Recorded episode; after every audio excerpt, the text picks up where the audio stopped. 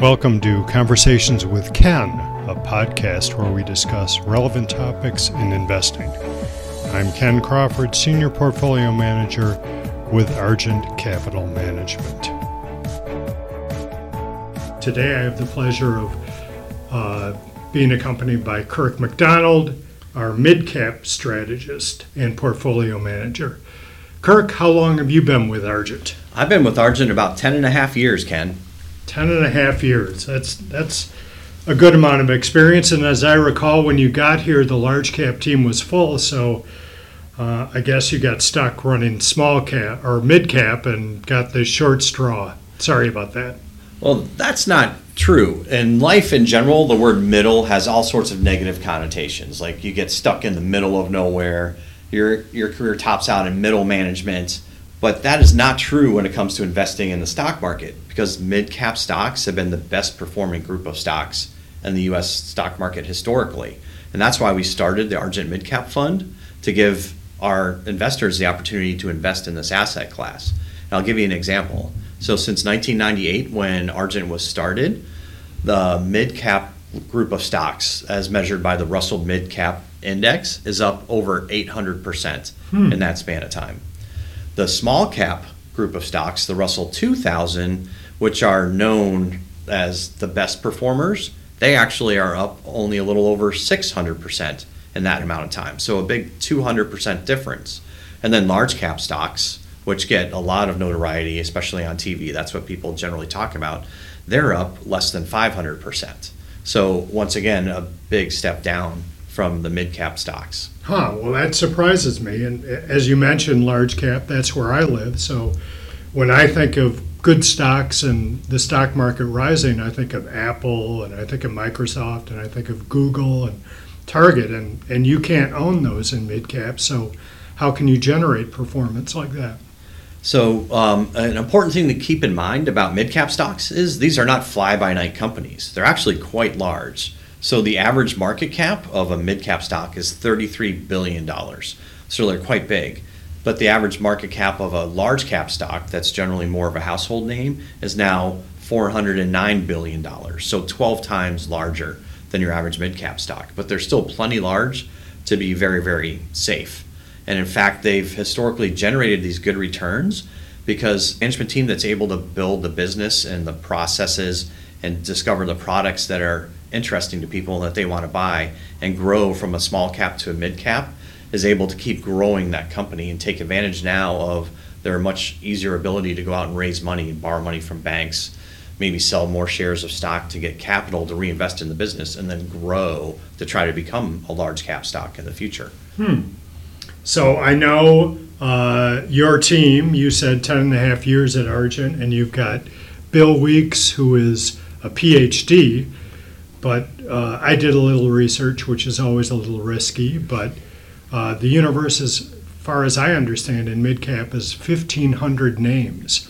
So, firstly, how many stocks do you have in your portfolio on average? We're very, very selective. So, right now we have 44 stocks in the portfolio, and it's designed to be between 40 and 50 stocks at any given point in time. So, 40 to 50 stocks out of 1,500 how how is it possible that just you two can kind of narrow that universe to find those companies?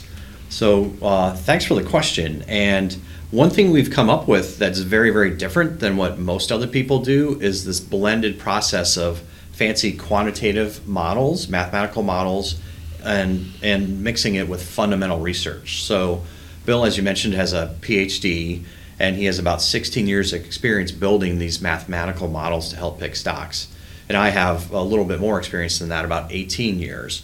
And all it means when you say quantitative is basically you're taking financial ratios, things that help describe what's a good business. So think think a business that earns high returns on capital. So they earn on average in our portfolio about 13.5%, so 13.5 cents of return for every dollar that's reinvested each year. Whereas the general market as a whole, it's more about 9 cents of return on every dollar invested. So a good business to us is one that earns those higher returns on assets.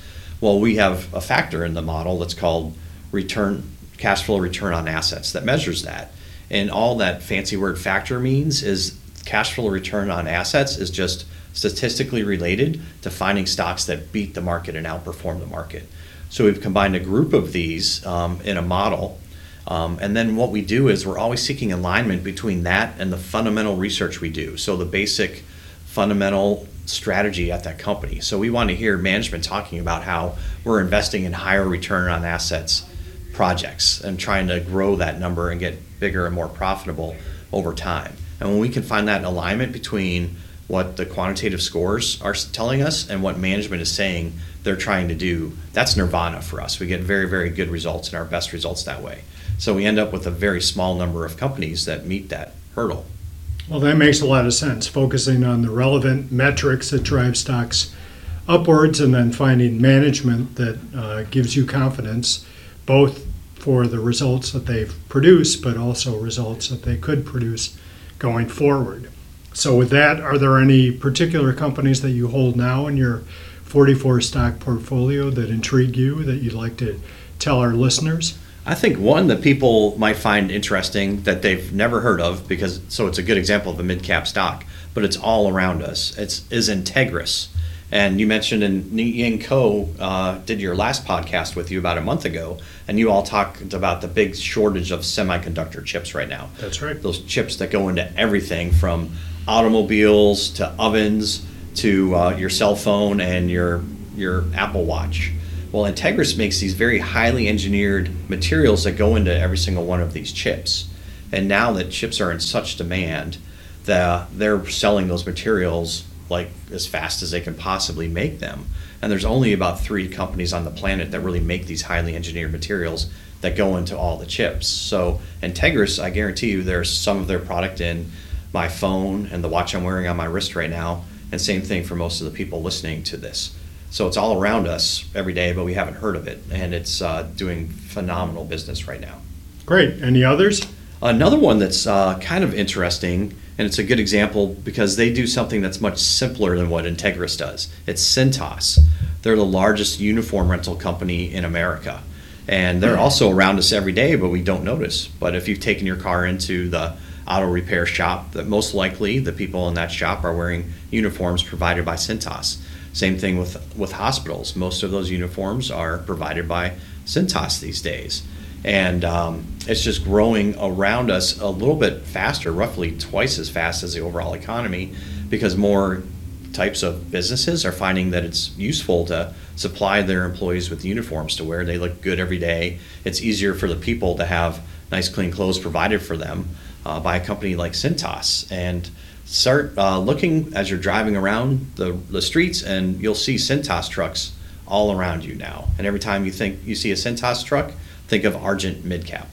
Well, I will certainly keep my eyes open. Um, and those are two very interesting companies.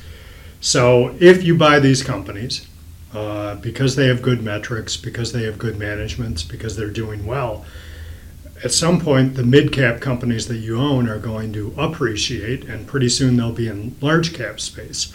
So you you have to sell them then, and I would imagine your turnover must be pretty high. Uh, actually, our turnover is very, very low. So over the long run, our turnover is about 28% a year. Hmm. So, um, and in the past year, it's only 24%. It's been gradually coming down over time. And to put that in perspective, our most of our competitors turn over their portfolio 100% every year. So every single stock comes in and goes out during a 12 month period. Uh, we're very different than that. So what we do is we will grandfather a stock in. When we buy a mid cap stock, we want nothing more than to see that grow and become a large mega cap stock and have it on TV every single day, people talking about it and how great their products are. So we will grandfather that in and continue to own it as long as it meets our investment criteria. But we take an overall portfolio approach, so looking at all of the 40 to 50 stocks in the portfolio as a whole to make sure, on average, our market cap stays solidly in that mid cap range and we don't grow out of that because it's a very, very good place to be. So, uh, explain to me more. If you've got these companies that are growing and becoming large cap, um, and you're holding them, and we do that as well in large cap, uh, hold on to your winners. How do you not have a mid cap portfolio that becomes a large cap portfolio? because over time, so, uh, some of these uh, stocks will meet our sell discipline. So, a good way to think of the stocks in our portfolio is really like hogs at the trough. So, imagine a farm and you've got a bunch of hogs at a trough, and they're all lined up there. They're eating and growing just as fast as they possibly can. Behind them is a group of younger, hungrier hogs, a little bit smaller, trying to force their way in and get their turn at the trough. And every now and then, one of those hogs at the trough is satisfied with how big and strong they are, and they stop eating quite as fast. They stop fighting as hard for their spot at the trough. And one of those younger, hungrier hogs, smaller hogs behind them, is able to push them out of the way and get their turn at the trough. So think of those hogs at the trough as the stocks in the Argent midcap portfolio. Every now and then, one of them tells us that they're satisfied with how big they are, and they stop growing quite as fast as they had historically. And that to us is that's our sell decision. That then it's time to move them out of the way and give another younger, hungrier, smaller stock a chance at the trough and to come into the Argent midcap portfolio. And through that process, then you get good growth with your portfolio as a whole and stay within the mid cap space? That's exactly right. Well, that sounds like a, a very interesting strategy. I like the blend of quant and fundamental, and, and your results have certainly been impressive. Um, I, I should look at this strategy. Well, actually, Ken, you are a long term investor in the Argent midcap strategy right now. Oh, uh, well, then I guess I'm a better investor than I thought. So, with that, I want to say uh, thank you, Kirk McDonald. Thank you very much, Ken, for having me on your podcast. And this is Ken Crawford, Portfolio Manager with Argent Capital Management, signing off on podcast number three. Thank you very much. Thank you for listening to Conversations with Ken. For now, stay safe, stay well, and thank you for investing your time with us. Podcast represents opinions from portfolio managers of Argent Capital Management LLC, a registered investment advisor, and reflect the portfolio manager's judgment on the date of this podcast and are subject to change. The podcast is meant for informational purposes only, is not intended to serve as a recommendation to buy or sell any security. It is also not a research report and is not intended to serve as a basis for any investment decision. All investments involve risk, and the past performance of a security or financial product does not guarantee future results or returns. Investors should consider their investment objectives and risk carefully before investing.